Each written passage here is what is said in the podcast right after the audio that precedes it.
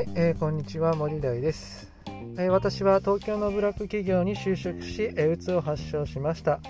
現在は北海道の医療系ホワイト企業に転職し部下100人の管理職をやっております。この番組は部下100人を持つサラリーマンが楽しく働くヒントを配信する番組となっております。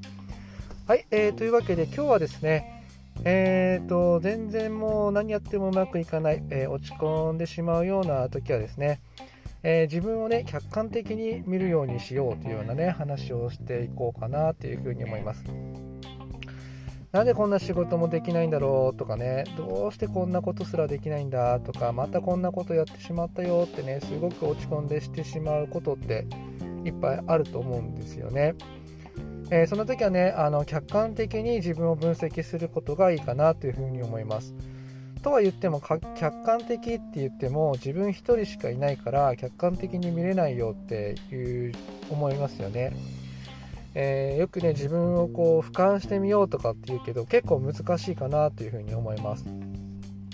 だからえっ、ー、とですねもう一人ちっちゃな自分を、えー、思い描いてください。その人は自分に対してめっちゃいいアドバイスをくれる自分ですはい。だからめっちゃこんなに仕事ができなくて、えーと、悩んでるっていう時にはそのちっちゃな自分がですねアドバイスしてくれます。はい。えー、君そうなんだって。私もこういった部分が苦手なんだ。だから君もこうやった方がいいんじゃないかとかっていうふうにアドバイスしてくれるっていうことをね思い描くといいんじゃないかなというふうに思います。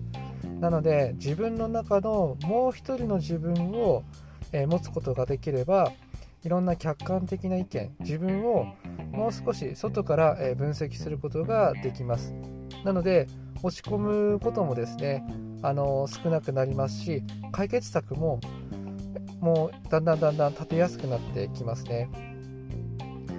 なので、えー、小さな自分が、えーと、今の自分にアドバイスしていくっていうような感覚を持つといいんじゃないかなっていうふうに思います。えー、こんなことが俺は苦手なんだとかっていうことがあの小さな自分が言ってきてくれるとじゃあ次はこういうことが苦手だから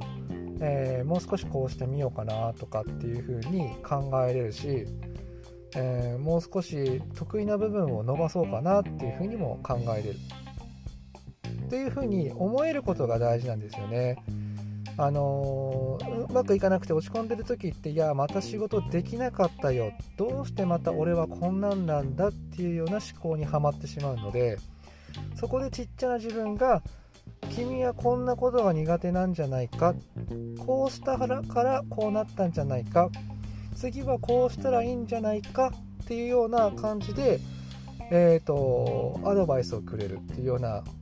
ことを自分の心の中で思い描けると次の一歩どうしてこうなるんだろう何がいけないんだろうっていう風な、えーと判断軸をね変えることができるんですよね。